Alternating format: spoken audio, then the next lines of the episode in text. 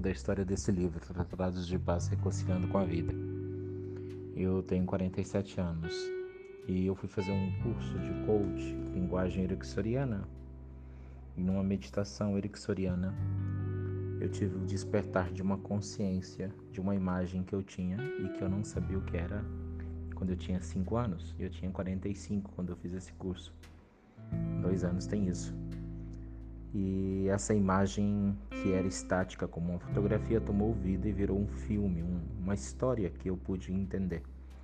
Na cena que eu via, eu estava com 5 para 6 anos, num banheiro um pouco escuro, tinha alguém esguio do meu lado e eu estava com a boca cheia de espuma, essa pessoa escovava os meus dentes. Essa era a ideia que eu tinha da imagem. A vida inteira eu vivi com essa imagem, mas toda vez que vinha essa lembrança, eu tinha um sentimento de culpa, de dor, de medo, de tristeza. E associado a isso, eu tinha uma outra imagem da minha mãe sentada numa escada de uma sala para uma cozinha da casa da minha avó, segurando a imagem que eu tinha. Minha mãe segurava um pedaço de madeira e ela chorava muito, como que triste comigo, como se eu tivesse feito algo muito, muito triste. O dia que eu fiz o coach eruxoriano e a minha memória abriu e a, essa memória ativou essa lembrança e essa lembrança deixou de ser estática, eu pude reviver o estupro que eu sofri por um primo. A finalização da história, a minha boca cheia não era de espuma, e sim de esperma. Foi muito difícil para mim entender que eu era uma criança de 5 anos e meio e que meu primo de 17 anos tivesse feito o que ele fez comigo. Foi muito difícil para mim entender como que um ser humano abusa, machuca, toca e rompe barreiras de uma criança indefesa como eu era. E eu passei nove meses sozinho com essa dor, chorando muito, reprocessando, ressignificando ela. E quando passaram esses nove meses, um dia eu fui despertado na madrugada com uma voz dentro de mim que dizia: é tempo de transcender, é tempo de ressignificar. E me veio o insight de escrever esse livro. Este livro, ele fala disso. Um tratado de paz não é o fim de uma guerra. Um tratado de paz é o acordo eminente das dificuldades que levam as pessoas a terem guerras e conflitos. Tratado de paz é a leitura dos seus bons e maus acordos que você fez ao longo da sua vida. Bons acordos são aqueles que você procede e precede, que você é valorizado, que você é respeitado, que você é amado, que você é ser humano, que você é um ser espiritual, que você tem sentimentos, que você tem um ser racional.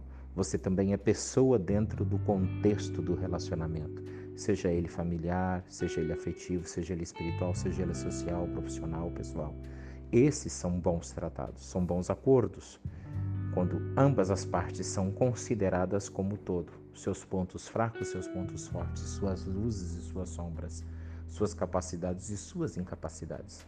Porque a gente descobre que as pessoas não mudam, não é porque elas não querem mudar, é porque às vezes elas não sabem como mudar porque muitas vezes elas não conseguem mudar. Porque muitas das vezes elas escolheram não mudar, elas têm direito de não mudar. Ou porque elas não estão prontas para mudança. Quando você entende isso, você entende os bons acordos que você faz. A regra geral é respeito. Respeito e distanciamento. Se a pessoa escolheu não mudar e ela não mudar me machuca, eu escolho respeitar a escolha dela e tem o direito de escolher não estar próximo dela, porque isso é um bom acordo. E os maus acordos são aquelas coisas que é muito comum e corrente que as pessoas fazem para manter relacionamento, para estar entre a família. Sabe que as pessoas são falsas, que falam mal, que zombam, que tiram sarro, mas ah, é minha tia, é minha avó, é meu avô. A gente vai fazendo maus acordos. Faz maus acordos com nossos relacionamentos, a pessoa te distrata, te maltrata, te humilha, te pisa, mas você continua ali porque parece que você deve aquilo para o universo. É como se você tivesse um karma, é como se você tivesse não, é, ou aquela falsa esperança. Ah, eu vou melhorar ele, eu vou melhorar ela, eu vou ajudar, ele vai melhorar. Na verdade, as pessoas não melhoram e nós já falamos por quê? Porque muitas das vezes elas não querem melhorar, elas não sabem melhorar, elas não estão prontas para melhorar. Elas não podem melhorar. E a gente fica ali sofrendo na vã esperança. Eu já atendi pessoas que era estuprada pelo marido, que era espancada, de quebrar costela, de ter um sexo tão brutal de romper as costelas dela, de romper a vagina e ter que fazer cirurgia. E ela achava que aquilo fazia parte da história dela. Era um mau acordo. Ela era mulher, ela tinha que satisfazer aquele desejo do marido. Nem que isso lhe rompesse as costelas, nem que isso lhe rompesse intravaginal. Mas as pessoas fazem isso. Isso é mais comum do que a gente imagina na vida de muitas pessoas. Então eu entendi que eu não tinha como mais, passado 45 anos, culpar ninguém ou cobrar até do meu obsessor, do meu estuprador, do meu da pessoa que me vitimou, o que, que eu vou cobrar dele 45 anos depois? Eu preciso entender quais eram os maus acordos que eu tinha feito. Eu descobri que um mau acordo meu era obesidade, porque era proteção. Eu queria não ser amado, eu queria não ser desejado e um efeito muito grande, muito impactante no mundo onde o corpo, onde a vaidade, onde a luxúria prevalece, as pessoas não se interessam ou não são atrativamente interessadas por pessoas que têm sobrepeso, obesidade. Então eu descobri que inconscientemente eu tinha um mecanismo de defesa. Consequentemente de outros problemas que eu tive na vida, que não vou entrar em detalhe, como é, problemas pulmonares, corticoide em excesso e outras coisas, mas eu também tinha essa parcela. E descobri um outro mau acordo. Eu nunca amei ninguém. Por quê? Porque eu não estava pronto. Porque a dor que eu tinha inconsciente do que eu tinha sofrido me impedia de amar. Eu amava e amo as pessoas dentro da ecologia universal, que isso eu escrevi num livro que chama Os Oito Segredos da Espiritualidade Humana. O amor tem seis níveis. E eu escrevi um dos níveis, que é o amor ecológico, que é o amor universal.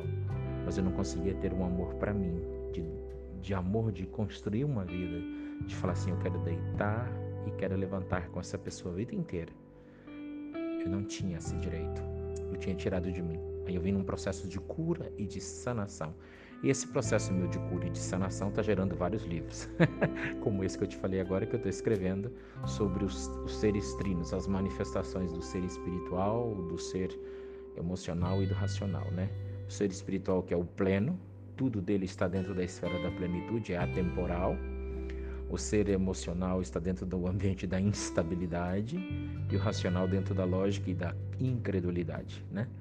Porque a lógica é uma ferramenta da incredulidade. Você precisa ver que 2 e 2 é 4 para acreditar que é 4. Né? E a instabilidade é aquela coisa que você se enche de dúvidas e dificuldades, que existe aí as energias negativas e positivas que as pessoas vivem, né? as crenças negativas e as crenças positivas. E a plenitude é o amor pleno. A fé manifesta aquilo que é da forma que como se fosse. Bom, Aí eu entendi que depois que você faz um tratado de paz desse, você pode trabalhar a reconciliação com a sua vida. E como você reconcilia? Perdoando-se, perdoando, tendo fé em si mesmo, reconsiderando, amando e buscando vínculos que possam dar subsistência a isso. Pensando nisso, eu busquei duas grandes referências. Qual seria a lei base para um tratado de paz? E o livro fala sobre essa lei base. E qual seria a lei base de uma reconciliação? O livro também fala dessa lei base. E juntando essas duas coisas, eu escrevi o meu tratado, a minha reconciliação e fiz uma análise de coach, fiz uma devolutiva. O livro não tem conclusão, não tem fim, porque o fim é um convite.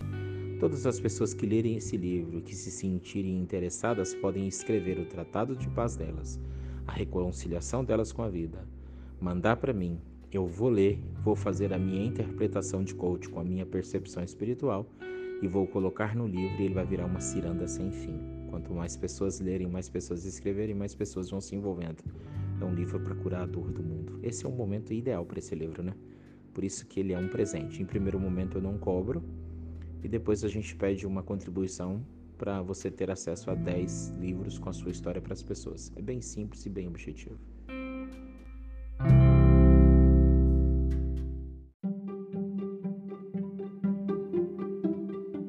Oi, tudo bem? Deixa eu te fazer uma pergunta. Onde que você aprendeu que ter paz é ausência de guerra? Que ter tranquilidade é ausência de conflitos? Que a felicidade é a manifestação da inexistência da tristeza? Quem te ensinou que a beleza Tem peso, medida, altura e delineação corpórea? Tem talha? Tem tamanho e medida? Quem descreveu para você que a riqueza significa volume monetário na conta? Como é que essas coisas nos influenciam? Bom, deixa eu explicar para você.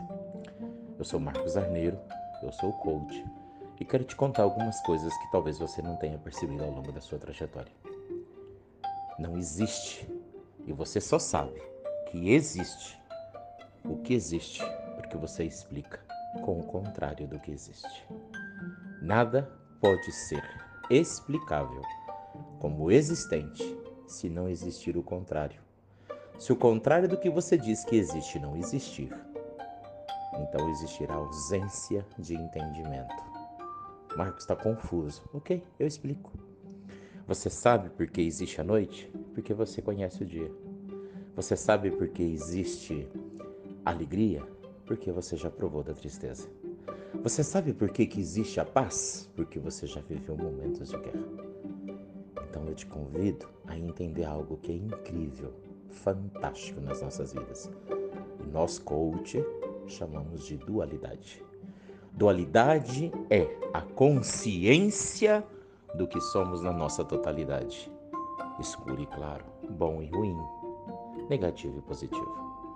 A diferença entre você viver uma vida de paz ou uma vida de guerra está no estado de consciência que você tem.